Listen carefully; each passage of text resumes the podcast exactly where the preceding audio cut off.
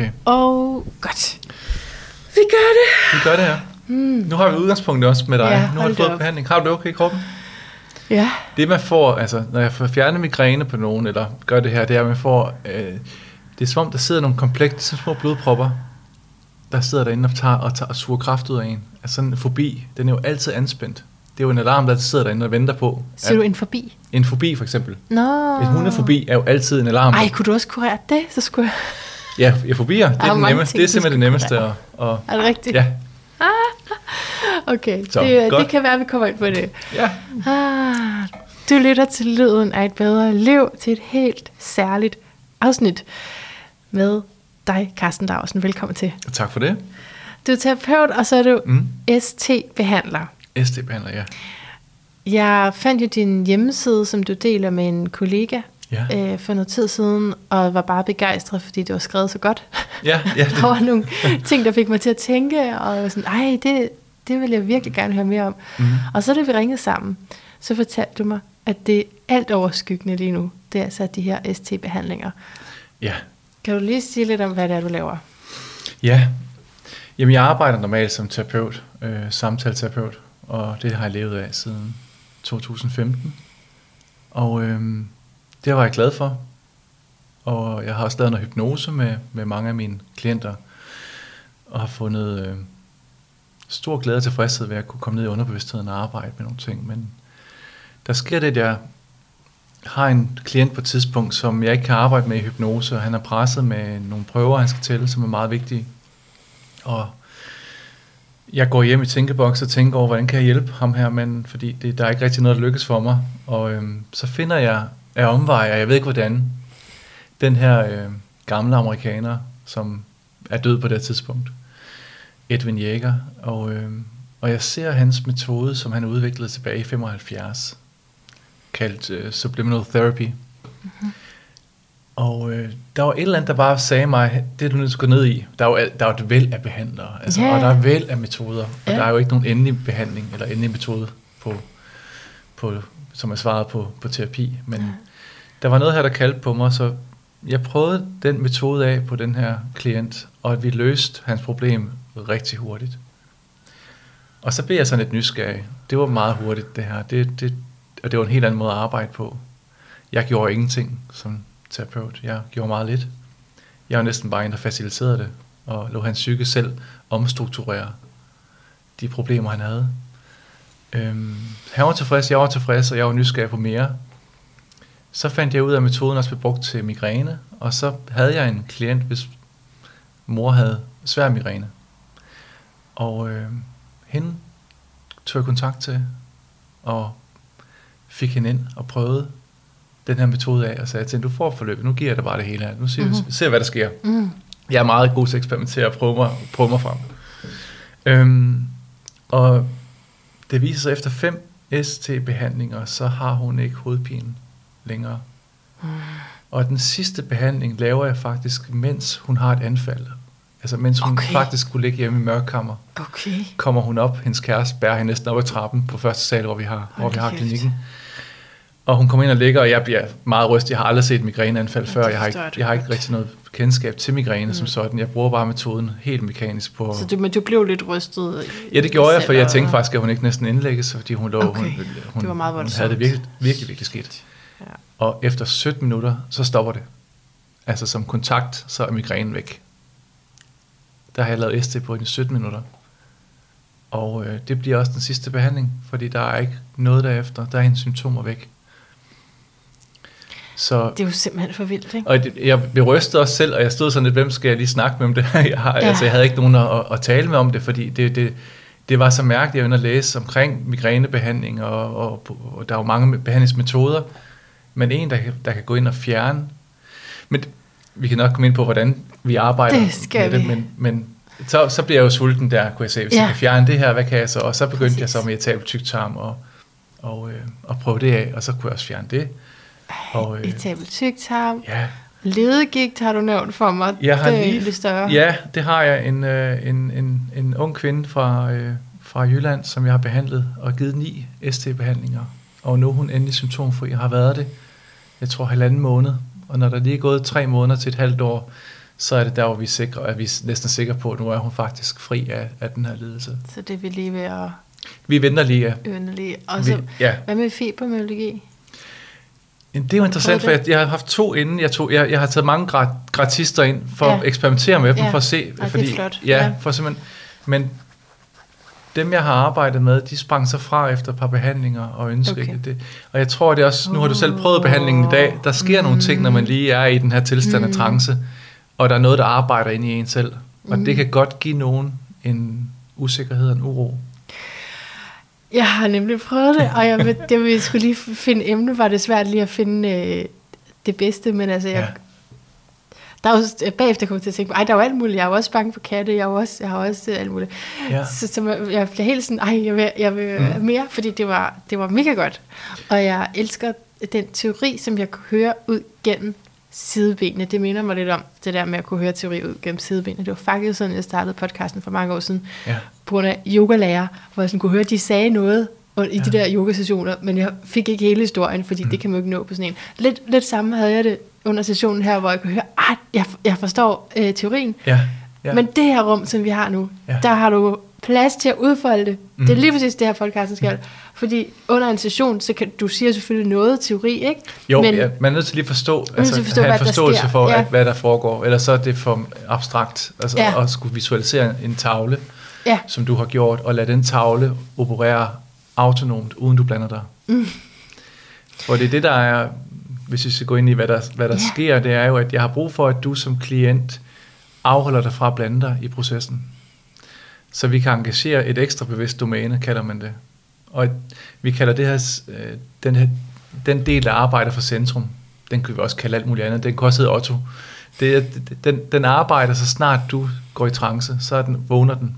Jeg tænkte faktisk lidt om centrum, så du Mm. bruger ordet centrum. Centrum skriver noget på tavlen, for eksempel. Ja. Centrum, om det er så altså, altså ens højere bevidsthed, Det mener man, det er, del. ja, det er et ekstra bevidst domæne, som er et, et lærende bevidsthedsfelt, mm. som organiserer kan, og, og lærer for os. Mm. Og sikkert er det, der gør, at vi kan huske alting. Vi, og drømmer for os, måske også. Det Mm. bliver meget spekulativt, fordi vi kan jo ikke, der er jo ingen, der har set psyken. Vi ser den jo kun indirekte gennem Ja, ja, symptomer eller gennem billeder, der bliver malet, så kan vi se, at psyken udtrykker sig Men eller det- taler.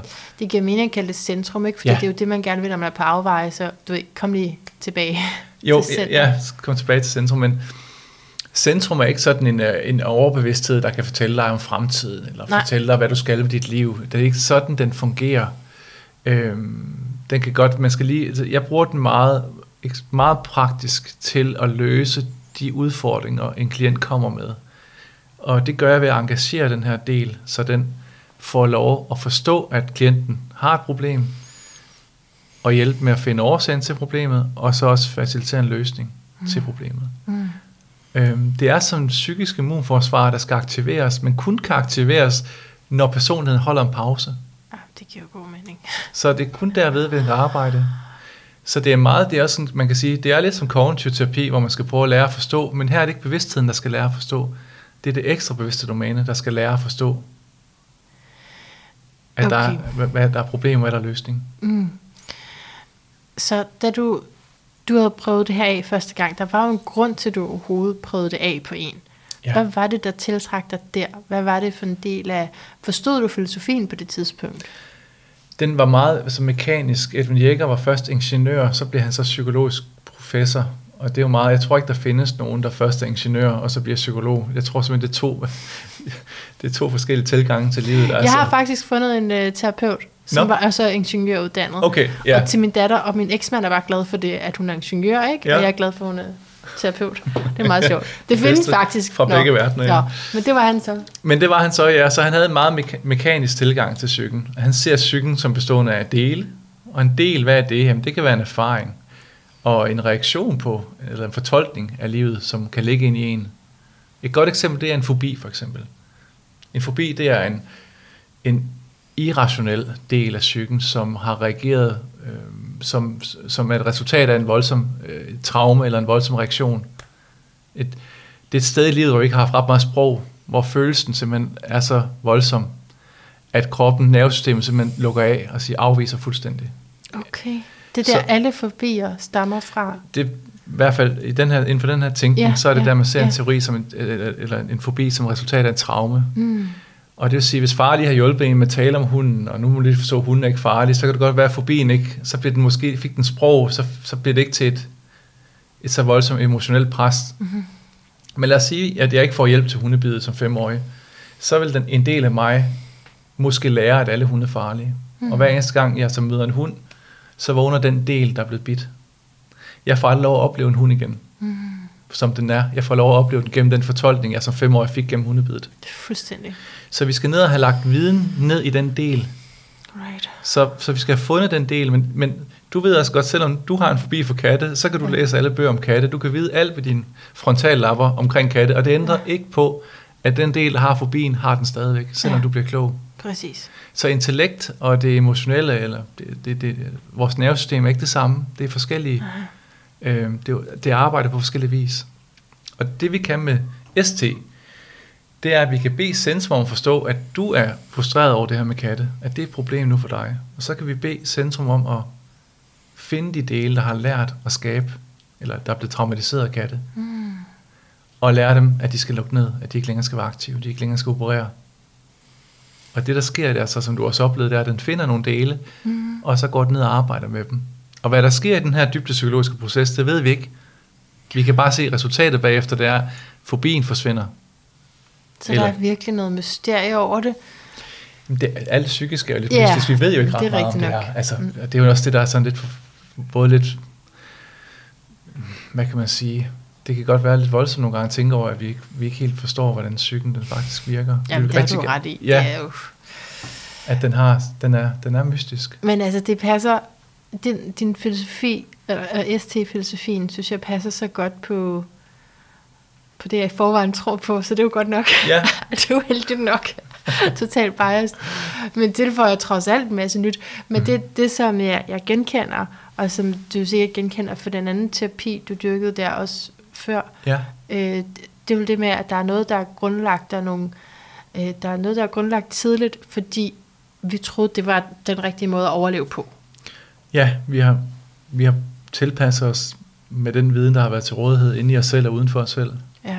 Og det betyder, at vi absorberer ofte miljøet, vi lever i. ja, Internaliserer det i vores nervesystem og lever med det inde i os selv. Og prøver at komme fri af det selvfølgelig, fordi ja. meget af det, vi lærer som børn, er jo ikke tilstrækkeligt til at, Mm. at, at arrangere en virkelighed for os, vi, kan, vi rigtig kan være i. Så vi får de her symptomer, som begynder at komme til udtryk gennem angst eller neuroser eller konflikter i vores relationer. Præcis. Og det, Fordi der var noget, vi tilpassede os, som ikke helt var os. ja, altså vi, vi bliver jo vi bliver nødt til på en måde at, at, at, at passe ind, og, og, der, der er meget konditionering, altså øh, ubevidst læring, Ja. i, øh, fra 0 til 7 år, hvor ekstremt meget af os bliver lagt fast. Mm. Og, øh, og ja, det er, det er jo det terapi er, det er at prøve at hele de sår, der ligger der. Ja. Jeg sige, særligt den, den følefunktion, vi har, som bliver skadet i vores relationer, det med at føle og mærke os selv. Ja. Og øh, jeg synes, de fleste, altså mine egne problemer, det er jo, at, at i stedet for at føle og mærke, så jeg flyttet op i hovedet, hvor jeg Ja. tænker og tænker og tænker. Ja. Og igen, jeg kan ikke tænke mig fri af en fobi. Jeg kan heller ikke tænke mig til mine følelser. Nej. Det er tanker uden følelser, det er som hjerne uden hjerte. Som, Mm. Så, så jeg, jeg tænker også, det vi, vi prøvede her med, med det, vi lavede med, med ST med dig, det er, at, at du får mulighed for at mærke dig selv meget bedre, fordi Mm. de traumer, der ofte gør, at hvor vi, man kan sige, at traume gør, at, at jeg ikke længere føler noget, lige der, hvor jeg får traumet. Altså, jeg, jeg lukker ned. Mm. For eksempel hunden, altså hundebidet er så voldsomt, at jeg lukker ned, hver gang jeg ser en hund, så føler jeg ikke længere mig selv. Jeg, jeg flygter. Og den evne til at kunne, kan man sige, dissociere eller spalte fra, tror jeg hæmmer os rigtig meget i forhold til at kunne leve det liv, der er vores eget. Ja. Så fordi når man har en fobi for noget, Mm. så går man lov i frygt. Og så er det, man ikke forholder sig til virkeligheden. Altså hvis man bare ikke havde nogen erfaringer med noget Nej. før, og så vidder de bare så den her hund eller kat. Ja. Yes, ja, man har jo et billede af en hund, der ikke passer på en virkelig hund. Ja. Altså, det, er jo en, det er jo en drage, altså, det er jo en dæmon, der er, altså, vågner ind i en. Det er jo Ja. en meget... Øh, et godt eksempel på, at, at vi har de her, hvad kan sige, vi har sådan nogle arketyper, det er jo, at hvis, øh, hvis, hvis en giraffunge, der var, der var, der var en, øh, en, en scene, hvor et, øh, en, en rigtig naturfilm, hvor en, en girafmor bliver skudt af nogle jæger, ligesom hun føder en girafunge. Mm. Og girafungen rejser sig op, og, og moren er der jo ikke, hun ligger Mm. ned. Men det ungen så ser, det er jeepen. Og det ungen prøver at få kontakt til, det bliver så den her jeep, den prøver at få mælk af og, få, og, og gå hen til og gå rundt om. Ja. Hvilket jo er ret uh, tragisk, men også fortæller os noget om, at, at det her med den måde, vi tilpasser os verden på, det Mhm. er... Øh, det er ikke altid virkeligheden i sig selv. Altså, Nej, vi, nej, nej. Vi, vi overfører noget på virkeligheden, Altid, ja. og, og, og får noget tilbage igen, og kan sidde fast i en eller anden overførsel, der slet ikke giver mening. Mm. Så det, der vil være vigtigt her, det er at prøve at få noget sprog ned, så, og lære den her del, der måske ikke har lært at forstå hunden rigtigt, mm. hvordan hunden fungerer. Øhm, Right. Så Så, så nu så har vi snakket om øh, forbi, at måske vi skal prøve at skifte eksempel, så ja. Det kan passe på mere, fordi det er jo vildt spændende, at du er inde i de her kroniske lidelser, funktionelle lidelser, ja. øh, som netop er uforklarlige mange gange af, hvorfor de lige kommer. altså funktionelle lidelser, altså, eller forstyrrelser i nervesystemet, øhm, hvorfor de opstår, vi, vi ved det jo ikke rigtigt. Hvis du går ned til lægen for at få at vide, hvorfor har jeg migræne eller irritabel tyktarm, så kan de ikke finde årsagen. Du kan simpelthen ikke øh, finde årsagen. Øh, altså et organisk udspring til, hvorfor den her lidelse er der. Det er også derfor, der ikke er en, en, en helbredelse for det i dag. Der er ikke noget sted, du kan gå hen med sikkerhed og sige, jeg vil gerne helbredes for den her irritabel tyktarm. Altså, det er jo virkelig dumme, mm. kan man synes nogle gange, det der lægesystem. Jeg ved ikke, om de har for travlt til at blive ved med at forske, eller hvad. Der er virkelig mange ting, der bare Nå. bliver lukket ned, og sagt, Ja. det er genetisk, det er sådan, det du, du, du, slut, Jamen, det bliver helt, altså, helt sikkert det er genetisk, om man har det migræne eller irritabel tyktarm. Det er genetisk disponeret. Det ligger allerede før du er født Okay. i, din, i, i, i, din, øh, i din stamtavle. Men det er der jo Øhm, mange ting, der er, som ikke bliver aktiveret. Det er jo Jamen, det. men miljøet aktiverer dem så, kan man sige. Det er Ja. miljøet, og, og, og, og, og hvis det er stressfuldt, jamen, så kan du risikere, at din migræne så bliver aktiveret. Ja. Men vi har mange ting, der kan ligge latent i vores, i vores, i vores, Ja. vores gener. Mm. Så når, lad os sige, det er en, jeg synes, det er bedre at forstå de her lidelser som symptomer på, på øh, psykologiske årsager. Det vil sige, at hver gang der er en migræne, så er det en symptom på en dybt psykologisk forstyrrelse i nervesystemet. Mm. Det er sådan, jeg, det er sådan, jeg antager det er. Fordi når jeg fjerner den forstyrrelse, der ligger i nervesystemet gennem ST, så stopper migrænen. Mm. Så, eller irritabel tyktarm, altså tarmene, de glatte muskler bliver ikke længere aktiveret. Om det så er neurologisk eller psykologisk, hvilket begreb vi bruger, det er ikke så vigtigt for behandlingen. Jeg er sådan set ikke interesseret i, hvad det er. Det, det kan man da forskerne sidde og pille i, hvad er der er årsagen. Ja. Øhm, øhm, fordi det vigtige er her, at vi kan, vi kan finde med centrums hjælp de dele, som skaber betingelsen for migræne. ja, det er det, ikke? det er det der med forståelsen af, hvordan det også Ja. kan hjælpe på noget fysisk. Så siger du, det, altså, det er, de er psykologiske symptomer, du vil tage fat i. Eller hvad sagde du? Det er fysiske symptomer, Okay. kan man sige, på Ja. psykologiske forstyrrelser i Ah. nervesystemet. Som traumer, for eksempel stress, stresstraumer. Det er ikke noget, vi kan huske. Vi har ingen, der er ingen, der har kontrol over migræne. Mhm. Nej. Det er simpelthen noget, der opstår spontant. Ofte af stress eller utryghed. Øh, splitting, altså problemer med at, at bevare føling med sig selv, Mm. som alle børn jo oplever. Vi har jo en speciel verden, hvor vi sender børn i skole væk fra deres forældre, hvor de så skal være sammen med andre børn. Mm. Og det er jo faktisk ret brutalt ofte, ikke også? Mm-hmm. Så det, er- det at være alene med sine egne følelser og oplevelser, Mm. og så ikke kunne snakke med nogen om det. Klart, børn har det svært. Øh, der skal jo være en voksen, der kan tale med barn om følelserne hele tiden. Det er der ikke. Right. Og børnene kan ikke fortælle det, når de kommer hjem, for så er- så er det jo ligesom fortrængt og skubbet væk, og Ja. så bliver der ikke Og talt de om for det. trætte. Så jeg tror meget af de her, altså meget af det, vi slås med i dag, det handler om undertrykte følelser. Altså simpelthen behov, kan man sige. Følelser betyder behov, der, der er trykket ned, som skal udtrykkes. Så hvis du undertrykker følelser, så har de det med at udtrykke sig på anden vis. Du kan godt trykke det ned, men det vil komme til udtryk. Ej, det er virkelig godt det her. Så behov er undertrykte følelser. Nej, følelser og behov, vil jeg sige. Altså, det er, jeg har brug for tryghed i skolen, ikke også? Mm. Men det får jeg måske ikke nødvendigvis. Så det behov, det presser jeg måske væk. Mm. Altså lad være med at udtrykke, at jeg er faktisk er ked af det. Men det er der jo stadigvæk, kan man sige. Ja. Nede i mit nervesystem. Nede i kroppen. Og, øh, Og, den effekt, den, den energi, vi kan presse ned i kroppen, den kan, det er så det, vi mener, der kommer til udtryk i, i de her et væld af spændende lidelser i alle retninger, som lægerne ikke kan hjælpe med. Spændende lidelser, ja. Jamen, de er spændende, fordi de, de ikke har, de, lægerne kan ikke finde organisk udspring. Nej. Du kan ikke, og det er klart, hvis det er et psykologisk, eller et psykogenisk, det vil sige, at det, det, det kommer af noget psykisk. Det er, det er et nervesystem, som engagerer sig selv indenfra af nogle sikkert signaler fra hjernen, ikke også, der kommer Ja, ned, men så ja. sætter gangen i, i, i for eksempel tarmene. Årsagen til tab tyktarm i tarmen. Du kan ikke fjerne det ved at spise bedre. Du kan, ikke, du kan måske lindre symptomerne, men du er nødt til at gå ind i psyken, ind i nervesystemet for at finde årsagen. Okay. Ja. Mm-hmm. Mm-hmm. Ja, så man, det giver jo mening, altså fordi i den terapi, jeg arbejder med, der er det det her med, at der er nogle følelser, som ikke er blevet komplette. Der er nogle, der ikke er blevet gjort færdige af ja. øh, teorien bag. Og derfor så kommer der de her automatiske følelser i stedet for, for eksempel, øh, det kunne være bekymring eller angst eller vrede. Altså. Mm. altså vrede kunne også være en af dem, der ikke var blevet færdige, ville det typisk være, men det kunne være, at man havde en, en tendens til hissighed. Så, så den der filosofi om, der er noget under, Ja. som ikke er blevet taget hånd om.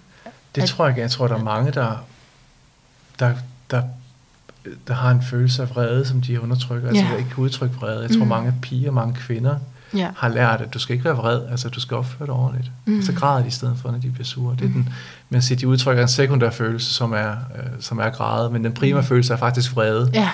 Og det vil sige, at kroppen er vred, men psyken udtrykker sorg. Mm. Hvor mænd, så er det ofte omvendt, at mænd, øh, de bliver vrede, men inderst inden græder de faktisk, men mænd skal ikke pylder, drenge Mhm. skal ikke pylder, det, det er pinligt for dem. Så det er jo igen, du sagde konditionering, ikke? Til Jo, jo, det, er tillært. meget kulturelt øh, Ja. relativistisk, altså hvor- hvordan vi er præget af en kultur, Ja. og det er jo helt ubevidst, hvordan vi er det. Det, har vi, det tænker vi ikke over. Så, så du har bare ligesom in mind, at de her forskellige lidelser skyldes for eksempel nogle følelser, der ikke har fået lov til at komme til udtryk, eller nogle behov, der ikke er blevet dækket, som så har undertrykt nogle følelser. Jamen, altså, man kan sige, et traume betyder jo, at, at, at hvis jeg er for eksempel og øh, gerne vil vise min, min, min, min far, at øh, jeg prøver at se det her far, altså, og så siger Mm. han, gå væk, altså du er ikke interessant for mig lige nu, Ja. det, du fylder for meget, eller hvorfor skal Ja. du snakke hele tiden? Ja.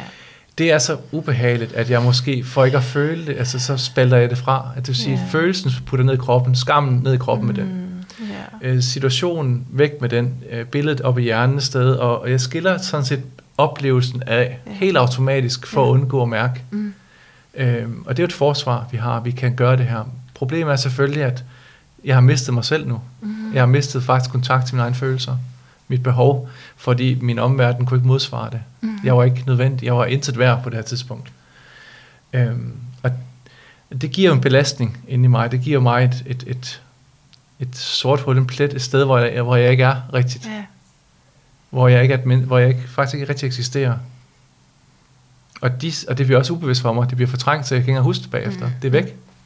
Jeg kan godt tale om som voksen, at jeg, jeg var ikke interessant for min far. Mm. Men jeg kan ikke føle længere, Mm. hvordan det faktisk var som barn, og uinteressant. Og det er jo godt på sin vis, at jeg som barn kunne fortrænge, Mm. at jeg ligesom kunne skille de det er her en ting. overlevelsesmekanisme, Det er en overlevelse, ja, at dissociere, som gør, at jeg, for jeg kan ikke undvære min familie som Nej, barn. Jeg er nødt til at være her, Ja. øh, og Ja. jeg har ikke andre far, fædre, jeg kan gå hen til. Ja. Så jeg bliver her, uanset ja. hvad, bliver jeg her. Problemet som voksen er jo, at jeg kan komme til at gentage det her mønster for mine egne børn. Hvis ikke jeg arbejder med det, så kan jeg jo Ja. komme til at ende med at være fuldstændig blind på, hvad der er sket for mig, med mig selv, og gentage Ja. det, der skete. Fuldstændig. Ja, Øhm. ja, ja. Så, så jeg, jeg, tror, jeg synes, terapi det er også at hele de her traumer. Mhm. Øhm, og der tror jeg, ST kan noget særligt, fordi vi ligesom går udenom personligheden. Det vil sige, den fortrængning, man ja. har lavet, den skal man ikke ind i selv og, øh, og mærke. Øhm, Den fortrængning, man har lavet, skal man ikke ind i at mærke. man, skal ikke, man skal ikke med sin bevidsthed ind og, og kigge på den Aha, selv nødvendigvis. aha, aha, okay, nej. Og det er bestemt ikke for alle at gå. Nu går jeg selv i sådan noget jungiansk psykoanalyse, gennem Ja. flere, sådan noget flereårig analyse. Ja. Det er enormt spændende at analysere drømme, og, Mm. men det er også meget tidskrævende. Det koster også mange penge, Mm. kan man sige, at gå i, for det, det er noget, der varer mange år. Ja. Øhm, for mange, der ikke har lyst, eller øh, synes det er spændende, men bare gerne vil have det bedre, så er ST fantastisk, fordi der du gå ned og mærke, der er simpelthen noget, der løsner sig. En genvej. En genvej til at lukke ned for den del, der stod måske at blive udskammet af en far, der ikke vidste bedre. Mm. Og det ser vi med ST, det kan den. Udover den selvfølgelig arbejder fint med, med de her psykosomatiske lidelser også. Ja, så det du siger er egentlig alle traumer. Alle traumer bruger jeg. Ja. Jeg, jeg bruger det i min almindelige terapi. Der bruger jeg også ST ja. som måde, som et ja, hjælpemiddel. Det lyder som om, du ikke rigtig kan gå tilbage nu, efter du så, hvad du så, vel? Eller hvad? Nej, men også fordi, den, det jeg oplever for mine klienter, der bruger ST, som du også mærker, der er jo noget inde i dig, der arbejder så godt for dig. Mm. Altså det var dig selv, der gjorde det her. Mm. Jeg skabte bare lige rammerne. Det var din krop, der, der har skabt al forandringen, udviklingen. Ja. Så det er jo din egen ressourcer, jeg var inde og give dig adgang til. Og når du opdager det, så bliver du også meget... Øh, de fleste bliver meget nysgerrige, og de får faktisk ret godt selvværd af det. Man føler faktisk, at man er ret mm. stærk ind i, at der er nogle øh, ret gode kræfter i spil. Og hvor er det ærgerligt, at vi ikke bruger dem bedre i dag. Det gør vi så fra nu af. ikke? det synes jeg. Altså, det, det var nemlig også noget, jeg vil øh, kommentere, det du siger med, at, at du, du som terapeut faktisk ikke gør så meget her. Fordi det er også en del af den terapiform, jeg studerer, at, at det egentlig, altså man kan netop, hvis man gerne vil redde den anden, ikke? hvis man som mig har sådan en kompleks, vil gerne vil redde andre, ja, ja. så kan man hurtigt komme til sådan at øh, plante noget og anstrenge ja. sig. Ja. Øh, men det bliver faktisk lidt, øh, det kan potentielt blive lidt manipulerende. Det er jo i hvert fald helt sikkert meget subjektivt, hvad jeg synes den anden, mm. hvad jeg synes på den andens vegne. Øh, så, så filosofien er, faktisk jo mere du læner dig tilbage og er i kontakt med dig selv, så vil den andens organisme naturligt blomstre frem mod healing. Præcis. Og det, det, det er også det terapi, det er. Det er jo et, et rum, hvor der er så trygt, at du kan være tro mod dine følelser. Også de følelser, der er blevet undertrykt gennem ja. mange år og den skam, der har ligger i, og, og man, man jo har haft, mm. som er årsagen til, at, at de ligger presser helt ind. Yeah. Og der, der, det er det, terapi er fantastisk til, det er, at det kan skabe det her rum af tryghed, hvor der er en, en mulighed for at åbne op. Men det kræver jo selvfølgelig, at, at, at terapeuten ikke, altså man kan sige, har reddet sig selv, og ikke er i gang med at redde andre. Ikke har et messias-kompleks. Fordi det, det giver, det giver udfordringer, for man kan ikke redde nogen. Du kan redde en op af vandet, der falder, eller en dreng op af en brønd, men man kan ikke redde et menneske. Du kan, det skal, man skal Helt kunne redde klart. sig selv. Helt klart. Men også det, du siger der med, med, at du gør ikke så meget. Det er egentlig dig selv. Det er egentlig dig som klient, der arbejder. Det kan jeg bare rigtig godt genkende ja. filosofien ja. i det, at vi selv har det retningen, direction mod, ikke? Healing. Jo, ligesom et sår på armen heler, yeah. hvis det er, at du, yeah. du lige fjerner mhm. bakterierne mm. og sørger for, at såret er rent og fint, jamen så skal kroppen nok gå i gang med det, den kan. Yeah. Og psyken gør det samme. Og i ST kan man sige, der er problemet, det er personligheden. Personligheden sidder i såret, og, yeah. og det er den, der, der skaber problemet. Og når vi tager personligheden op af såret og lader centrum hele, så sker der sådan en helingsproces. Så personligheden forstår du som det, vi identificerer os med at være? Ja, alle de komplekser, mm. alle de traumer, jeg udlever hver dag, ja. alle de valg, jeg har taget, som jo afspejler, at jeg ikke altid har kunne være mig selv. Ja. Alle de begrænsninger, jeg bekræfter hver dag, jeg står op, når jeg kigger ud på verden. Mm. Den virkelighedstunnel, jeg ser, når jeg kigger ud, ikke også, det er jo, jeg, jeg er jo en del af det, så, så jeg kan ikke løse mig selv på den måde. Det, det mm. kun ved at opgive mig selv, jeg kan det. Og det er også det, du gjorde lidt der, man opgiver ligesom, sig selv og lade noget andet arbejde. Altså i den trance, I er, den det, trance. er det altid trance-ST-behandling? Trance og ST-behandling, er det det samme? Ja, altså trancen, det er jo det, er jo, det, er det hypnotiske element, hvor man ligesom bare falder i staver. Det, ja. det, det, okay, så det skal man altid gøre, når man... Det er nødvendigt, ja. ja. Men det er også det ja. eneste lighed, det har med hypnose, fordi du, vi går ikke dybere ned, end at du sidder bare og kigger på en tavle. Ja. Kan man ikke se en tavle, for eksempel, så kan man visualisere, eller ah, hvad hedder, bruge den auditive del, det vil sige, du kan, nogen kan høre en stemme. Ah. Hvis jeg siger centrum, prøv at sige ja. Mm. Så kan man høre det, hvis jeg siger ja. ja. kunne, kunne du høre det? Ja. øhm, men for nogen som mig selv, som har afantasia, det vil sige, jeg kan hverken høre noget eller se noget, når jeg lukker øjnene. Altså, jeg kan ikke se tavlen. Der var helt tomt, eller Der er bare sort Fedt. derinde. Jeg skal sikkert have et eller andet euforiserende for at kunne se et eller andet. Jeg har ikke, øh, jeg har ikke prøvet det, så, men jeg kan så bruge ideomotoriske bevægelser. Og det vil sige, at du får kroppen til at sidre. Du kan få centrum til at kommunikere, hvis var ja nej, sådan her, med, med fingerbevægelser. Okay. Og sådan har jeg også hjulpet nogle klienter, der, som ikke kunne. Ligesom når man er i koma. Øh, øh, hvor, hvor, jeg tror ikke, du skal ikke... på, i, på film altså. Sådan bevæg fingeren, ja, hvis du kan høre mig. Bevæg fingeren. Ja. Her er det, det er så mere en frivillig, her er det sådan en ja. ufrivillig proces, der er i gang, hvor du så kan mærke, at, at, at centrum simpelthen arbejder gennem, øh, gennem kropsbevægelser. Og så er det den samme proces. Så lader vi centrum forstå og løse. Og, ja. Ja. Men øh, det bedste er altid at have den, den visuelle. Eller Hvorfor? Er det ikke lige meget, hvordan man modtager budskabet? Nej, fordi der er jo en dialog, som du også oplevede, da jeg lavede det på dig. Jeg har jo en dialog med centrum. Ja. Jeg har brug for at få svar. Og det er svært, når jeg kun kan få ja og nej. Altså fingersignaler, det er meget begrænset sprog, jeg kan få tilbage. Så, øh, ja, du spurgte mig selvfølgelig om metal også. Ja, og skulle vide, når tingene var, var øh, altså hvornår processen var færdig. Mm. Så, så den dialog er lettest med tavlen. Mm. Øh, helt sikkert. Til enhver tid. Og 95% kan også det.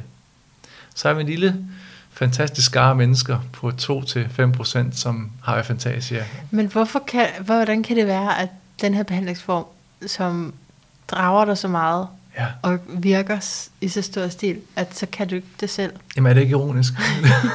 jo. det er ekstremt frustrerende. Jeg har aldrig tænkt over det, Manna, før jeg opdagede den her metode, har jeg aldrig tænkt over, at jeg ikke kan visualisere. Nej, okay. Jeg har siddet til yoga-timer, jeg, jeg har tænkt på et, spring, altså et, et, et, et vandfald, eller ja. at se havet for dig, eller se noget, du gerne vil have i dit liv, visualisere det her, mm. og jeg kan tænke det, men jeg kan, jeg kan altså ikke se noget. Der er ingen billeder derinde. Så til de der yoga-timer har du bare tænkt? Jeg har ikke vidst, at folk kunne... Altså, at ikke, vi taler ikke om igen, vi lever igen i hver vores verden. Ja, det er det. Og jeg havde jo troet, at sådan som jeg så verden inde i mig selv, det var sådan andre sikkert. Men det er fordi tit, så, når det vi bliver draget mod, det er fordi vi selv har fået en række behandlinger, og det, der er noget, der er gået op for os. Ja. Men for dig var det, du gjorde det direkte på dine klienter først. Jeg prøvede direkte, ja, det er meget måske meget eksperimentelt. Øh, ja. Etikken var dog, at jeg hele tiden forklaret, hvad jeg lavede, og, at, ja. øh, og jeg har, øh, jeg har, hvad hedder det, jeg har ikke, øh, det, du kan ikke rigtig skade med den her behandling. Den Nej. er så skånsom, mm. men er, fordi centrum går ikke ind og giver dig oplevelser, som du ikke kan håndtere. Mm. Jeg har kun haft en eller to, som har oplevet, altså fået en dårlig oplevelse af det okay. over fire år. Det er ikke mange, jeg har haft. Nej. Du har arbejdet med det i fire år? Ja, i fire år, ja. Jeg startede mm. i 19 mm. øh, med det. Mm. Og øh, så ja. Og så der er to, som ud af det, som har haft en eller anden dårlig... De fik en, en, nogle billeder frem, og det er klart, at vi er inde og rører i det ubevidste. Der kan komme mm, nogle ting frem, klar, selvfølgelig klar, kan der det. Men klart. for langt de fleste... Jamen, så skulle du ikke næsten have sådan et, så du ved, hvad, hvem det er, der kommer ind, eller hvad? Eller er det bare sådan for alle? Det kunne godt være nogen, der har stået noget virkelig stort, som, jo. hvor det ikke vil være et match. Det vil det være helt sikkert, jeg synes, jeg gør det bedste for screen og okay. sortere dem fra, som jeg kan se, at der er, måske har et uroligt sind, eller hvor man kan sige, der skal man ikke ind og rode. Det er jo ikke alle, der har godt af at gå ind i det ubevidste. Nej. Okay. Og, øhm, så der, er, der, man skal, være, man skal være, altid være, være, have respekt for det ubevidste. Ja. Det er ikke bare sådan legeplads, hvor vi kan lave alle mulige sjove ting, og det er ufarligt. Det, det, det kræver, at vi lige har bevidsthed med. Ja, ja. Og ikke bare eksperimentere. Så ja. Men altså, det er virkelig bare det, som du bruger nu, og som er, altså, hvor du bare kan se, okay, det her, det virker. Altså, jeg synes jo, lige nu er det den eneste, Dan, jeg kan ikke finde andre her i Danmark, der laver det. Det synes jeg jo er ærgerligt. Jeg synes jo, at der er så mange, der har det dårligt, særligt med psykosomatiske lidelser. Jeg tror, der er 800.000, der har mm. ondt i maven. Mm. Øh, 650.000 har migræne.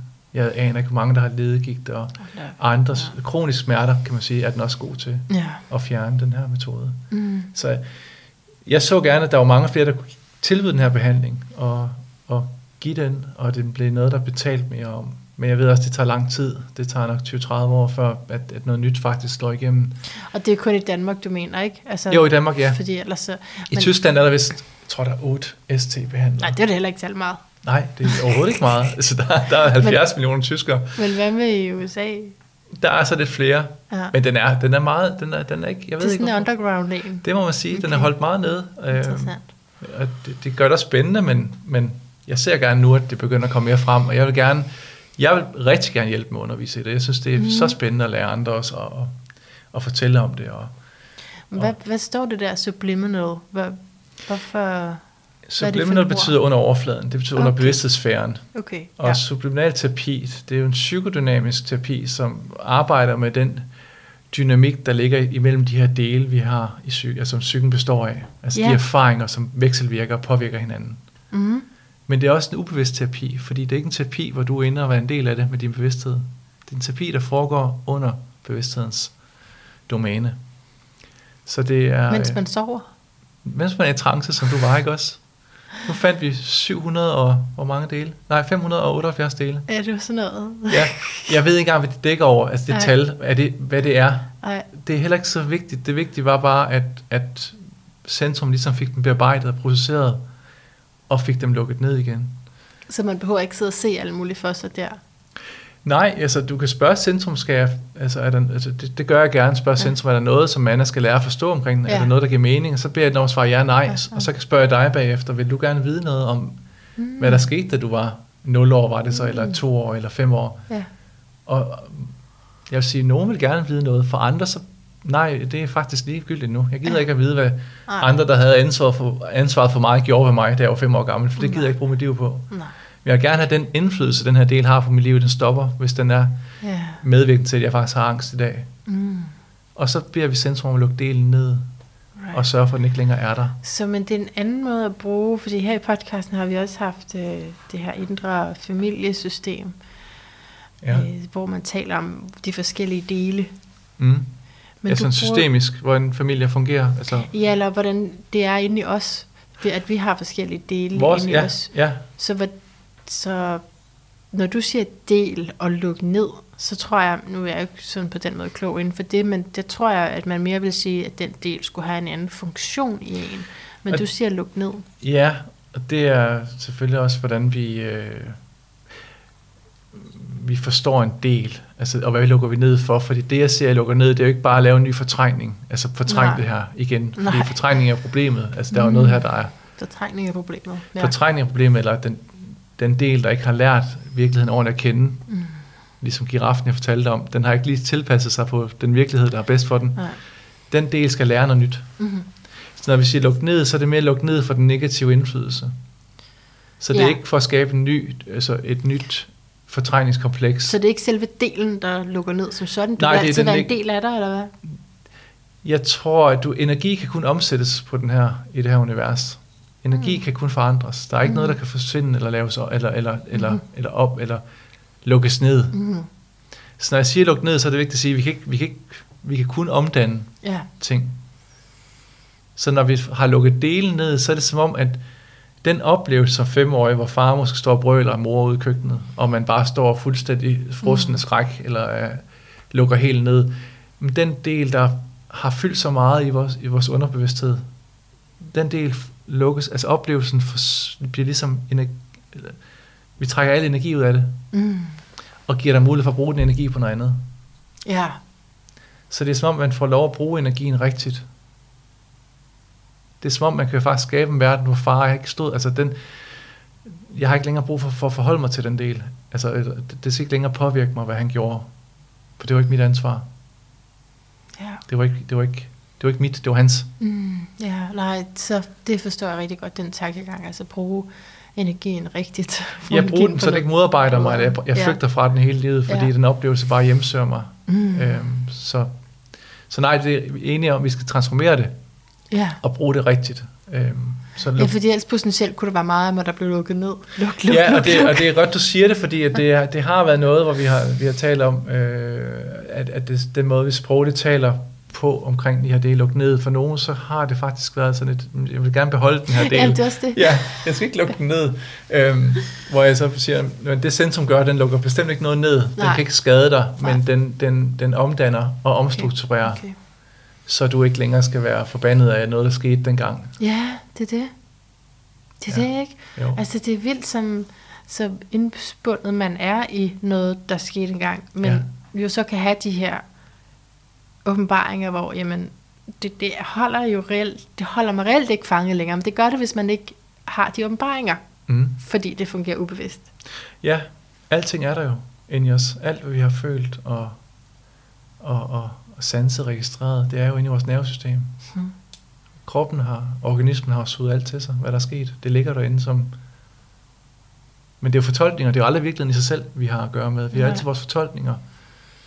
Og det er forfærdelige, det er forfærdelige fortolkninger, det er, hvis ikke vi får støtte, ligesom giraffen med den bil, jamen så får vi en, måske en rigtig dårlig tilpasning til virkeligheden. Mm. Og nogle gange lever man måske et helt liv uden helt at have forstået, altså kommet tæt på en, kan man sige, en, en, en holdbar virkelighed, en virkelighed, der, der hænger sammen og er sund, og hvor der overvægt er det gode, Mm. fordi man har nogle oplevelser, der simpelthen bare ligger og trækker i en hele tiden. Mm. Øhm, ja. Jeg kunne godt tænke mig at snakke lidt om dit horoskop. Hvad siger du til det? Jamen, øh, det vil jeg gerne høre om. Det, øh, Nu ved du, at jeg ikke har haft så lang tid til at forberede mig, fordi at jeg, der var noget af min alder. jeg, havde, lige, jeg havde et horoskop, Jeg var en gammel mand, da jeg kom. fra 66, og, ja. og nu er du blevet så ung. Og nu er jeg blevet ung, det er dejligt. Ja, så øh, ja, du, øh, men, lad, men lad os prøve, ikke? Jo, Er du, du jeg skal lige have samtykke. Du har fået samtykke. Godt. Mm. Øh, men du røbede jo for mig, at du var 42, ikke? Jo, Ja, det, så det, det er faktisk lige efter. Det lige akkurat efter nu for dig. Det er omkring 40-42, man har sit øh, Neptun-kvadrat. Og for dig kan jeg se, det er lige, det er lige efter. mm. Så øhm, ja, men det, kan jo, det kunne jo være en del af dit Neptun-kvadrat, som er sådan en livsperiode, hvor man kommer mere ind og mærker eller får øje på ubetinget kærlighed og bliver mere draget af det, som er i den dur frem for det, som man havde bygget op, som måske var mere materielt. Øh, så det kunne jo være, at det var sådan noget som at få øje på, på ST. Men det, men det vil jeg jo lige skulle undersøge Ja. ja. datoerne for og sådan noget. Ikke? Men højst sandsynligt, det, det er jo en periode over flere år, det der. ja. Nå, øh, men så er du jo til alle store overraskelse skorpion. Det er rigtigt. Man er ikke så overrasket, vel? Fordi øh, det er jo terapien, det er jo også hypnosen. Men har du arbejdet med hypnose? Jeg var med, ja, Du har arbejdet med hypnose ja, det har jeg også? før, før jeg lavede Ah, ST. okay, Ja. okay. Det gør jeg stadigvæk nogle gange, men jeg foretrækker til, til enhver tid ST Ja, i dag. ja. Det er blevet Øh. det i dag. Men så, men så du er sådan set hypnotisør også? Jeg, har, jeg er autodidakt, det vil sige, jeg Ja. har lært det øh, mere ved mesterlærer, ved at se andre gøre det, Mhm. øh, og lært op Ja, der. men øh, det ligger lige til den her aktie. Mm. Så er du også meget uransk præget. Rigtig meget, faktisk. Okay. Jeg kan lige på stående fod hurtigt se tre signaturer, der gør det. Øh, Uranus er i konjunktion med din sol, din sydlige måne knyder i vandbær, din måne er i vandbær. Så, så det uranske er det, som gør, at du har lyst til at forske. Okay. Forske i noget, ikke? Og undersøge det, og, Ja. og lad os prøve at forstå de her følelser. Altså kognitivt prøve at forstå følelserne Ja. ja. velvidende, som jo i din skorpion, jamen øh, psyken er jo helt særlig, og det er ikke fordi, vi på den måde kan udrede den, men, men de, de, de to kræfter, de er også et kvadrat til hinanden. Det betyder, at de er forskellige. de er forskellige, men de arbejder mm. sammen på den måde, at du både har det der dybde følelsesmæssige og under overfladen, og så også en del, som, øh, som næres rigtig meget af at altså prøve at give det mening og forstå Ja. ja. det, så vi kan gøre det smartere. Det er hele tiden det, der er Mm. målet. Så vi kan gøre det. Ja. Ja. ja. Kan du, kan du genkende noget af det?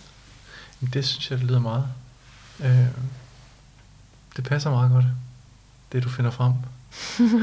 Det er ligesom, at du godt kunne tænke dig sådan en teknologi, ikke? som kunne, og det er der jo, teknologier, som kunne øh, få os, for, jamen, alt, alt, hvad der, alt, hvad terapiens formål Så jeg, handler om. Ja. jeg tror på, altså, jeg tror på, jo mindre lidelse der er, jo mere er der også plads til, at vi kan være mere hele mennesker. Jeg synes, det er så ærgerligt, at mennesker skal bruge deres liv på at slås med for eksempel en, en irritabel tyktarm, altså, Mm. der, der er så invaliderende. Og det er jo ikke kun dem, det er også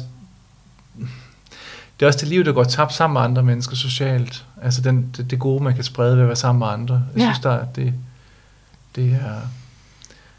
Det, det, det, det har nogle store konsekvenser, at så mange mennesker har så mange smerter. ja. Øh, det har det bare.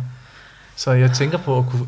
Ja, jeg vil gerne sige, at få det sådan lidt mere en, en, en, og det er ikke fordi psyk- terapi skal ikke være mekanisk, sjælelærer skal ikke være noget mekanisk, det skal det ikke. Nej, nej. Men lige med ST, så er det lidt mekanisk, den måde vi arbejder på, men det er også det, der gør, at vi kan komme ned og arbejde med sjælen, fordi når du først har så ondt i kroppen, jamen så har du ikke tid til din sjæl, så har du ikke tid til at mærke og fordybe dig i dig selv. Du har nok at gøre med, at kroppen bare tager al din tid Ja, og kræver af dit fokus. ja. Og, øh, så ja, jeg, jeg, Det deler jeg virkelig med dig, har bare lyst til at sige, den fascination, mm, fascination af, eller ideal, eller vision om at gøre en forskel på det der område. Fordi jeg møder det jo som socialrådgiver, ja, og har også den her oplevelse af, at der er virkelig, virkelig mange. Øh, så ja, du havde nogle tal før, det kan vi jo slå op, hvad Ja. det sådan reelt er, men det er jo i hvert fald en følelse af, når det, det lige er dem, som man arbejder med, så er det en følelse af, at der er mange.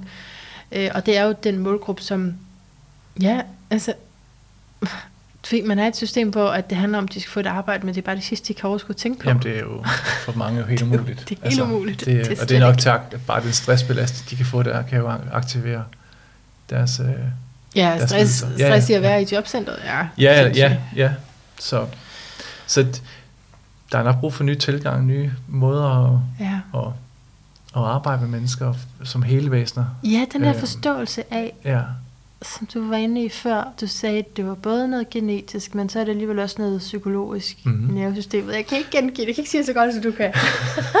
det kommer nogle gange i flow, når jeg siger det, Ja. så kan jeg ikke selv trække det frem. Men altså, vi alle sammen er genetisk disponeret. Altså, jeg, i, min- i min familie har man irritabel tyktarm. Mm. Alle kan få ondt i maven i min familie.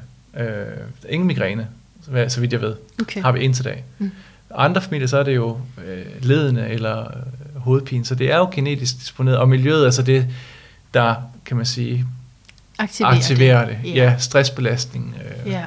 usikkerhed, utryghed, alle de her voldsomme, øh, ja, de her traumer, vi kan få. ja. Men det er kroppen- stadigvæk psykologisk. Altså, ja, og det synes jeg, og der kan man godt blive, hvis du taler om psykiater, så kan man sige, nej, det er kemiske processer, Mm, der er. mm. Jamen, hvad forstyrrer, hvad, hvad, hvad, hvad, hvad kommer så først? Er det den psykiske forstyrrelse? Altså trygheden, der går tabt, som så ændrer mine kemikalier, som ændrer mit dopaminniveau i hjernen, som gør, at jeg måske bliver deprimeret eller noget andet. Jeg, jeg tror på, at vi alle sammen fødes i relativt god kontakt med os selv. Mm. Ligesom den giraf, den blev født rigtig godt, og så Mm. gik det ligesom bare ned ad bakke rigtig hurtigt, og så bliver det aldrig rigtig godt. Mm. Vi får aldrig talt om at rydde op på den måde, hvor vi kommer ned og får arbejdet med det grundlæggende. Og der synes jeg, ST kan noget, hvor, hvor du virkelig kan få lov at arbejde med dig selv, som hvis vi kan nævne, den alder, du havde først, den første del, vi talte om, var 0 år Mm. mm. gammel. Ja. Og det var jo, hvad det er for dig, det er jo ekstremt personligt først og fremmest, ikke også? Mm. men det er også vigtigt, for det er dit liv, du er Ja. nede og får berøring med der. Ja. Noget, der har indflydelse på det, noget, der er med til at forme dig, noget, der har informeret din, din, dit væsen, Ja. og som måske ikke har været godt, eller måske i hvert fald ikke gør noget godt mm. i Mm. dag. Og der kan vi gå ned og justere på de her ting, så du, kan give, du får en måde at arbejde med dybt komplicerede ting eller processer, øhm, som jeg tror for mange kan give håb for at få et liv tilbage, som ikke skal være bestemt af ens forældre, Mm. af ens opvækstbetingelser, som jo vi ingen, ingen af os har valgt. Nej. Det synes jeg, det er det, er det urimelige, det er, at vi har ikke valgt Det vores er- familie, vi har ikke valgt de Det er omstændigheder. virkelig urimeligt, ja. øhm, men vi ender ofte med at blive bestemt af dem. Eller Ja. vi får ansvar for at skulle komme fri af det ved at tage de rigtige valg, hvad vi jo ikke kan, hvis ikke vi har fået lov at mærke os selv rigtigt som Ah. børn. Mm. Så- Ja, fordi det er jo sådan noget, man typisk ville sige, ikke også? Nu er det dit ansvar. Træf ja, det rigtige træf valg. de rigtige valg, ja. ja. Og det er jo det er jo at lægge det hele over på individet, og Ja. individualisere livet, tilværelsen. Mit nervesystem er udviklet i samspil med mennesker, som, som havde ansvaret for mig. Deres adfærd, deres kærlighed, deres omsorg, deres straf, deres vrede er en del af mit, mit system. Og jeg har ikke haft mulighed for at undgå det. Nej, det lever nej. i mig. Ja. At sige, at jeg bare skal komme fri af det, eller det er jo ligesom at ignorere kompleksiteten af at være menneske, hvor, Ja. hvor, hvor dybt øh, øh, kontekst, øh, kontekstuelt, eller hvor, hvor, hvor ja. vi er alle sammen skabt i kontekst med et miljø, ja. og en del af det. Og så, så ja, vi skal være forsigtige med at dømme mennesker for deres Ja, måde at leve på. ja. For vi forstår dem ofte slet ikke. Og så er det, du siger her. Ja. så siger du her, der kan ST gøre noget. Hvis man vil, hvis Ja. man gerne vil have det godt, har du fibromyalgi og, og, og siger, jeg, jeg vil gerne have det bedre, så kan jeg hjælpe med mm. ST. Men kommer du ind og, og, og ikke vil have hjælp, eller bare vil have, at der er noget, der skal løse det her for mig, så er du ikke der, hvor jeg kan hjælpe dig. Det kan jeg ikke. Det er jo også en interessant pointe. Ja, Vi er ude i nu en virkelig interessante pointe her. Øh, så jeg må ikke have den holdning, at du bare skal løse det for mig. det, jo, du skal, have, du skal ville have det bedre med dig selv. Jeg har arbejdet med nogle kvinder, hvor der var øh, med irritabel tyktarm, hvor jeg simpelthen ikke kunne hjælpe dem. Og der var der en vrede, der var nogle forældre ting, der lå derinde og arbejdede så meget, det ville de ikke give slip på. Der var nogle ting, som, som krævede en anden form for terapi, tror mm-hmm. jeg, før vi kunne arbejde med ST, Okay, forstår. som handlede mere ja. om, at den vrede, det, det havde, det, det, den konflikt, var de ikke klar til at give slip på. Og så måtte, måtte, måtte kroppen selvfølgelig reagere med de øh, Men for jeg tænker, at det er også en, en generel turnaround, vi er nødt til at lave i den her tid, som er, at man ikke bare sætter sig ind for en terapeut og siger, fix mig. Men at man ved, der er noget her, som jeg lige skal have hjælp til Ja, ja, ja. at fikse selv, ja, om du vil. ja. Og ikke fordi det skal fikses, men at hele selv. ja. Altså, det er en anden tankegang, ikke? Jo, Men det er jo klart, når der er smerter, så er man vant til at gå ind til en. Kom. Jo, men vi har heller ikke lært, hvordan. Altså, da jeg var psykolog første gang, anede jeg ikke, hvad jeg skulle. Jeg sad bare der og græd, og han kiggede, Ja. og, og det bedste ved ham var, at han røg pipe, men der var ikke meget hjælp at få, for han sagde, hvad føler du, sagde han. Og jeg, jeg, jeg, hvad en, jeg vidste ikke engang, hvad en følelse er. jeg er bare så bundulykkelig, ikke også? Altså, Ja. at, at, at der, det, det møde, der ikke lykkes der, det er jo... Så, så ja, jeg var nok også, dengang jeg var i 20'erne, var jeg også lige så fu- fuldkommen øh, naiv og, og, og ignorant i forhold til, hvad psyke er, og hvordan man arbejder. Jeg har ikke lært det. Nej, Jeg har ikke lært det. Så jeg, jeg troede også, at man lige kunne få, få det løst. ja, altså, altså jeg har kun lært det lige her i går. Altså. ja, Sådan føles det. For jeg har godt nok siddet der mange gange, og det kan også blive aktiveret netop, når at der er en hjælper, der kommer. Så kan det også, så kan man også lige komme til, eller jeg kan Ja. i hvert fald komme til lige at prøve af. ja, Kan du løse noget af det her? ja. Indtil man så siger, nå, vent Jo. lige. Nej, altså jeg synes, det er godt med en terapeut. En terapeut, min terapeut, altså jeg går også i, analyse stadigvæk, Mm. mm. og han må gerne, han bærer min, altså de ting, jeg kommer med, det bærer han for mig, indtil jeg kan løse dem selv, indtil jeg tager dem tilbage selv. Og Right. det er sådan, jeg, øh, det er det, hans, hans, hans job er. Det er det, jeg betaler ham for. Det At er bære det. at bære det, og Mm. bære mine følelser, i, indtil jeg selv kan, kan integrere dem. Ja, Og det- måde at det- sige det på. Mm. Det er, det er den tillid, jeg har til ham, at den bærer han for mig. Mm.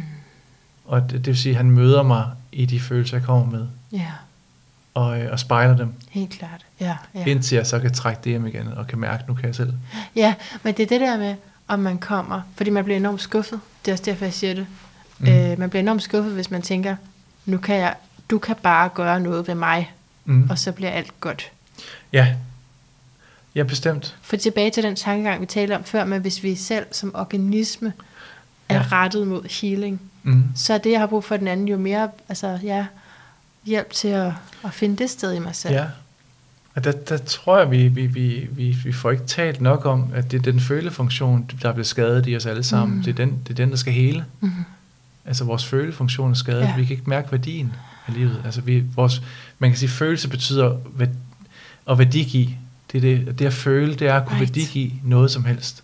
Ja, Altså, vi kan sagtens bare snakke her, men hvad er værdien af vores samtale nu, mand? Og det kan vi jo godt stoppe, og så lige sige, hvad er værdien overhovedet af det her? For det kan jo sagtens være et meget spændende intellektuelt emne at snakke om ST, men vi kan også stoppe lige og sige, hvad er værdien overhovedet af at sidde og lave en podcast? Så er vi over i følefunktionen. ah. Før det, der var vi bare mere i tænkefunktionen, hvor vi bare tænker og, og opererer mere med fornuften. Jeg tror, at den her podcast udelukkende har værdi følelsesmæssigt. Faktisk. Så, så, men, men til enhver tid kan man jo lige stoppe og så mærke efter, hvad er værdien af det her? Ja. Og så er du nede og mærke følefunktionen. Mm. Mm. Og det tror jeg er, vigtigt, for den er skadet ved mange af os, at vi faktisk ikke mærker efter. Og dem, der kommer til terapi hos mig, ofte har jo godt job, og jeg har en kone og børn ja, ja, ja, og det biler. det fungerer fint. Og, og så opdager de, hvad er værdien af det her? De har Ja. ikke taget stilling, for deres følefunktion har ikke været anvendt til de her ting.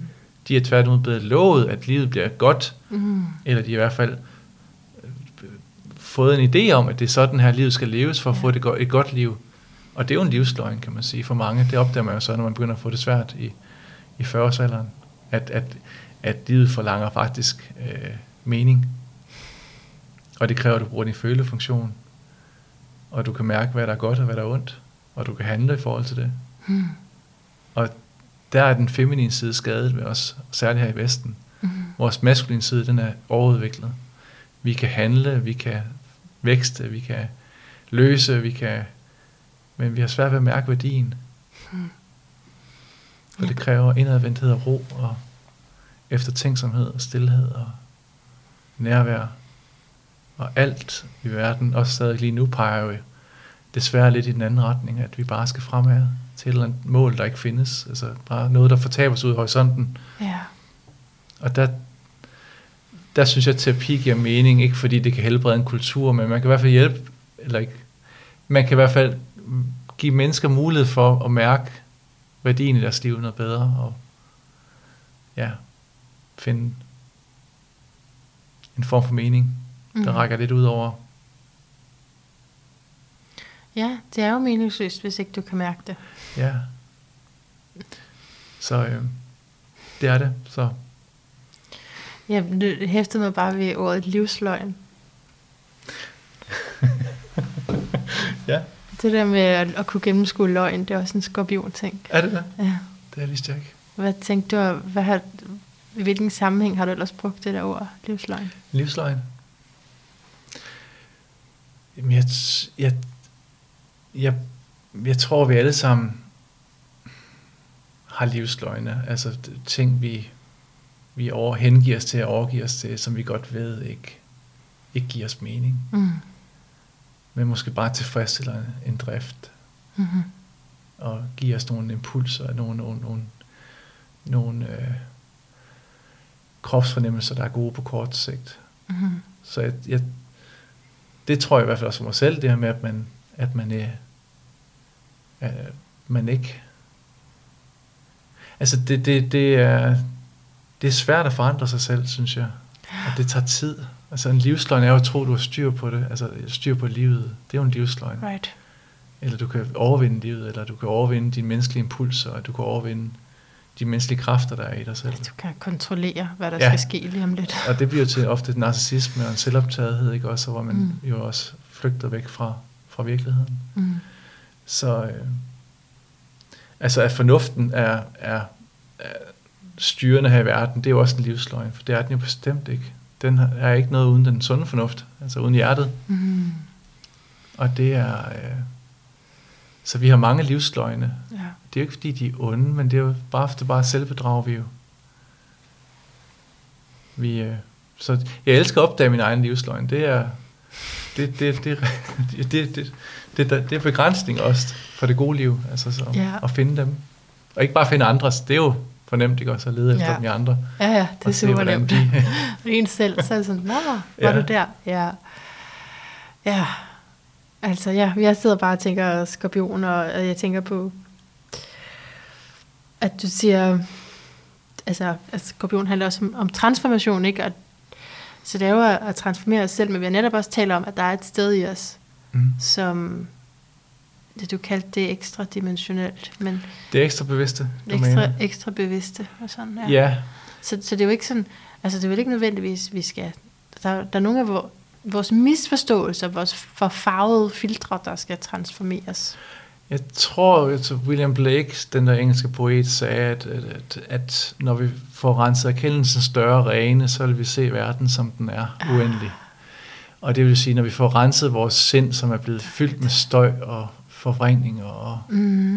øh, erfaringer, der tager os væk fra vores virkelige livsformål, yes. jamen Det er den transformation. ja, Ja, altså der, ja, er, ja. der er noget inde i os. Vi kan ikke se verden ren. Vi vil altid have en skygge. Vi vil altid have noget, der Ja. Det er ikke så, vi kan ikke komme derhen. Mm. Så, så det er ikke det, livet handler om, men Mm. Lidt tættere. lidt tættere. Ja, nej, nej, bare lidt tættere. Vi kommer lidt tættere på, ikke også? Jeg er hysterisk, hvor jeg gør det her rigtigt med Mikrofon. mikrofonen. Det har ødelagt hele sessionen. Ved at, så. Men så tager det hele skal være tættere Ja. på. Nej, nej, men vi kommer lidt tættere på. Ja, ja, en eller anden form for, uden, at, uden det må ende i sådan en, en, en, en kan man sige, hvor man øh, bliver sat lige med Gud, eller mm. øh, man, man, man, altså, det, det er vigtigt at huske på, at vi er, vi er alle sammen bare mennesker, vi har menneskelige erfaringer, vi lever med hver vores fortolkning af livet. Bare at, at kunne erkende, at vi har hver vores fortolkning, det giver jo en rummelighed, Ja. og, og plads til andres fortolkninger, og, og plads til at være uenige omkring, at vi ser og føler og mærker det hele forskelligt fra hinanden. Jeg tænker, hvis, hvis det skulle være et form for mål, kunne man så ikke sige sådan, bare det ikke går i vejen for os. Altså det er jo det, der, det, er det, der, det er et problem, når det står i vejen for et eller andet, for eksempel med smerter, så kan Ja. jeg ikke koncentrere mig. Ja, Så ja. Jamen, det, det tænker jeg, det er rigtigt. Ja. Ja. Rigtig godt sagt. Det skal ikke stå i vejen for os. Altså, det, det er... Der må ikke være for meget støj. Der skal være noget støj derinde. ja, Eller, det vil det altid være. ja. Ja, Øhm, det er lidt. det, Okay, Carsten, altså, du er simpelthen så god. Øh, skal vi ikke, kunne du tænke dig at trække kort? De sidste to ting er, hmm? Muligheden for at trække kort, du bestemmer selvfølgelig selv, og så, at du skal sige, at din lyd er et bedre liv til noget musik. Ja. Kunne du tænke dig at trække kort? Det er jo så, hvis du har et spørgsmål ja, til noget, ja, og så vælger du et af dem der. det vil jeg gerne. Spørgsmålet er, og det er ret spændende, for nu er vi ved at lave en ny hjemmeside med ST og med, med hvor det skal bevæge sig hen. Mm-hmm. Der, der er nogle ting, der vi arbejder lidt på nu. Mm-hmm. Så noget med et, et råd ind i det. Et råd en idé er Ja. ja. i den proces, der er i gang, som, Altid. som er meget spændende. Ja. Mm. Skal okay. jeg tage? Ja. Mm. Uh, hvad du? Uh, ja. Hvad er det? Hvad er det? Det er den her. Løven. Yes. The King. Hvad betyder det? Jamen, det betyder selvudtryk. Selvudførelse. Altså, så er det noget med at uh, ture og vise dig selv. Uh, din karrierelinje er faktisk også løve. Okay. Så, det, så der er noget med at turde vise det, du elsker. Okay. Jeg tror, når man finder sådan... Når man finder noget større ind i sig selv, så har man også en... en man kan også bære lidt mere over med ens menneskelighed, ens personlighed, ens, ens måde at, Ja, præcis. at, at være på, hvor man ved, hvor, hvor, hvor præget man er af omstændigheder, som. Mm. man ikke havde, har valgt. Så, ja. så det at dumme sig og lave fejl for mig, det var førhen noget skamfuldt, at jeg skulle være perfekt, det skulle være i orden, og i dag mm. så er det, jeg må godt lave, jeg må godt lave fejl, jeg må godt gøre dumme ting. Dejligt. Øhm, det er en god læring. Det er en god... Ja, ja. så sidder på den løven, løven, løven, selvudtryk, kreativitet. ja. Show them what you got. det er også en maskuline. Den ser i hvert fald meget maskulin ud, Ja. den her løve. Den ser Ja, ja, majestætisk ud, faktisk. Den må gerne være her. Ja. Det er helt sikkert. Mm. Nå, det vil vi tænke lidt over. Kunne du tænke dig at give os øh, en lyd af, af din lyd af et bedre liv til sådan noget musik på et minut? Min lyd er et bedre liv, ja. Skal, skal jeg have forberedt mig på det her? Det kan man, man kan også lade være. Hvad skal, hvad, hvad, så jeg skal, jeg skal sådan spontant øh, sige noget hen over et minut? Ja, på noget okay. Musik, der kommer nu. Er du klar til det? det er godt, det ikke bliver sendt ud til en masse mennesker, Ja, ikke det, også? Ja, det er bare mellem du og jeg. Okay. Det er lidt sjovt. Vi ser, hvad der kommer. Ja, Okay, jeg stoler på, at det kan du sagtens. ja. Kom musik her. Okay. Jeg vil sige, at vejen hen til et bedre liv, det hedder eksistensfilosofien, at være i en proces af vedvarende eksistentiel tilblivelse. Og det vil sige, at man hele tiden finder ny mening, som man bevæger sig fremad i livet. Og det vil sige, at man bruger sin følefunktion, sin feminine sider, uanset om man er mand eller kvinde, for det er ikke noget med køn at gøre. Man bruger sin følefunktion til at mærke værdien af det, der, der sker i en og uden for en. Og der tænker jeg, det er afgørende, at man ikke skammer sig over at bruge tid på at mærke efter, at man ikke skammer sig over at skulle træde lidt for sig selv, for det kræver det for at mærke sig selv og føle værdien af noget, det er, at man kan være er lidt alene. Og så... nu, nu går jeg ind, jeg bliver helt autistisk her. Jeg sidder... Du blev kørt af. Ej, hvad kom der efter det der? Og så? Hvad skulle Ja, du? se, der, mit sind springer meget, mand, fordi når først du tager mod en tankefølebane, så skifter jeg over en anden tankefølebane. Men, men når man går tilbage til vedvarende eksistentiel tilblivelse, det er jo, at man... Ja, Robert A. Johnson, en jungianer, en øh, forfærdeligt dygtig jungiansk analytiker, øh, som døde for nogle år tilbage, han sagde, at vi bruger starten af vores liv på at putte rigtig meget af os selv ned i en sort sæk, som vi alle sammen slæber efter os. Alle mennesker slæber oh. efter sig en stor sort sæk, oh, hvor alle de dele af deres menneskelighed, personlighed, af deres liv, ligger, fordi der ikke var plads til det, fordi det ikke var ønsket, fordi det var farligt, fordi det var skamfuldt og forkert. Og så bruger vi resten af livet på at finde det frem igen, for at finde de sider frem af os selv, vi har mistet. Og det synes jeg, det der med, at man hele tiden udforsker den her sort sæk, vi har, for den er der, og vi kalder det skyggen. Mm, At man right. prøver at få den ind i lys, så man ikke skammer sig over det. Fordi nogle gange, når man tager noget frem fra sækken, så er det pinligt, og det er også teenagerne, der kommer frem. Det er noget, der ikke helt ved, hvad det skal. Og det kan godt være lidt pinligt nogle gange, fordi man socialt kan godt gøre nogle ting, som måske er lidt ja, grænseoverskridende. Mm. Man kan altid sige undskyld, hvis man gør for meget, ikke også? Mm.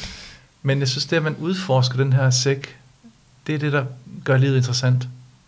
At man ikke prøver at finde sig selv uden for sig selv, men prøver at gå indenfor og finde de her sider frem. Fordi der er så meget derinde i os alle sammen.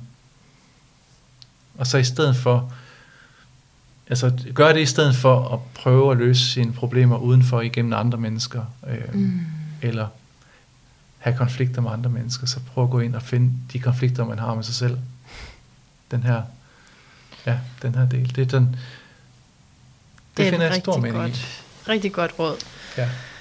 Og rigtig f- fedt billede der. Jeg lyder sådan helt med. frelst, når jeg sidder og taler her. Nej, nej, det skal du med.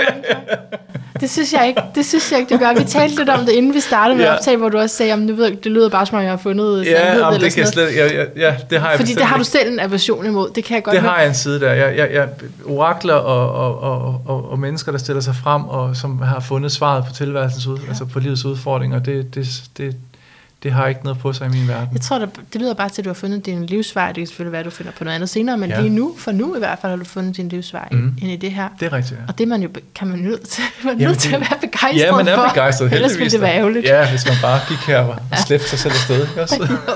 så jo, meget begejstret. Det er også dejligt at være her og, og tale om det. Det er jo første gang, jeg prøver det sådan rigtigt at Ja. komme udenfor og, øh, og lige stille mig frem og fortælle noget. Så det, Det kan din liv godt lide. det kan den godt, ja. Det kan jeg se. Tusind tak, Carsten Laursen. Jamen tak, ST, fordi jeg måtte og komme. Så fedt, at du kom hele vejen fra Viborg. Hele vejen fra Viborg, ja. Det er godt. Tak. Tak for det. Og hjertet tak til dig, der har lyttet med, været med igen i dag. Jeg håber, det var igen, hvis det var din første gang. Så endelig gå tilbage i arkivet, især fordi, at jeg nok, øh, der, der vars, jeg varsler lige nu en, en form for, ja, jeg ved ikke, afslutning, afrunding, måske pause. Lad os se. Øh, så, så i hvert fald endelig gå tilbage i arkivet. Og øh, så håber jeg, at du nød den her samtale.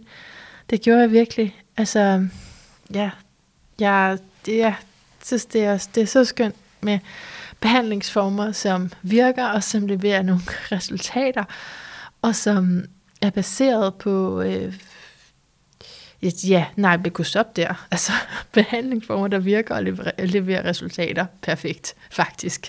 Men det er altid fedt, at det også er øh, baseret på noget, som man som synes, at er til at forholde sig til, og som giver mening øh, for, for langt de fleste. Altså, at have en oplevelse af, at der er noget, som man som barn ikke kunne være, og den form for nedlukning øh, blokerer en senere i livet og, og, og dukker op som symptomer, hvis man ikke øh, hvis man ikke åbner sig op over for, at man er mere end det, man havde lært, eller er på en anden måde, end det, man havde lært.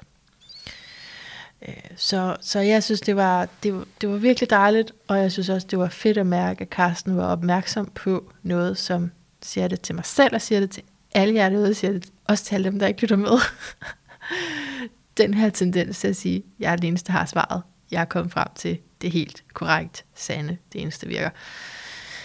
Det, øhm, det er der også inden for astrologi, det er der inden for alle mulige retninger.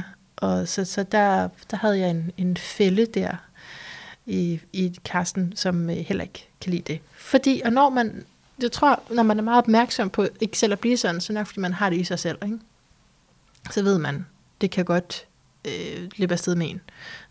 og, det, og det er bare om at få det stoppet, fordi det er egentlig ikke det, der er pointen, at øh, det her skulle være det eneste. Pointen er mere, det her, det er min livsvej, og øh, derfor er jeg virkelig begejstret. Og sådan har jeg det jo også med nogle ting, og sådan håber jeg også, du har det med nogle ting. Og, øh, og, det, er, og det er det, vi skal huske, når vi kommer til at sige, vent, det her det er det eneste rigtige. Jeg tager mig jo selv i det, altså nogle gange her i podcasten har du Altså, du hører mig jo tit, alt, alt hvad jeg siger er jo forholdt op imod det, jeg selv mener. Ikke? Og nogle gange siger jeg også, ja, det minder om, øh, det har jeg ment fuldstændig præcis det samme i forvejen. Så, så vi er jo også enormt biased på den måde, og faren er ikke bare at sige, øh, det her det er det eneste. Sandheden far er også, at jeg kun kan komme til at høre det, jeg selv mener. kun. Ikke? Så, så det er hele tiden en balance mellem, fedt, jeg har fundet det her, der virker for mig, og så lad mig også være lydhør over for andre, fordi jeg kan jo risikere at blive endnu klogere. Så det her ser jeg altså til os alle sammen.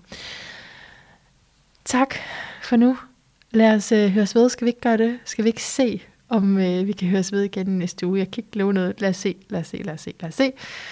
Men øh, indtil vi høres ved igen i hvert fald, så gentænk alt. Måske især, hvad du slæber rundt på i den her sorte, store, sorte pose, som Karsten talte om her til sidst. Og om der kunne være noget nede i den, som kunne trækkes op igen frem i lyset, og så se om, øh, om det var om det kunne være okay at integrere det ind i dit liv nu.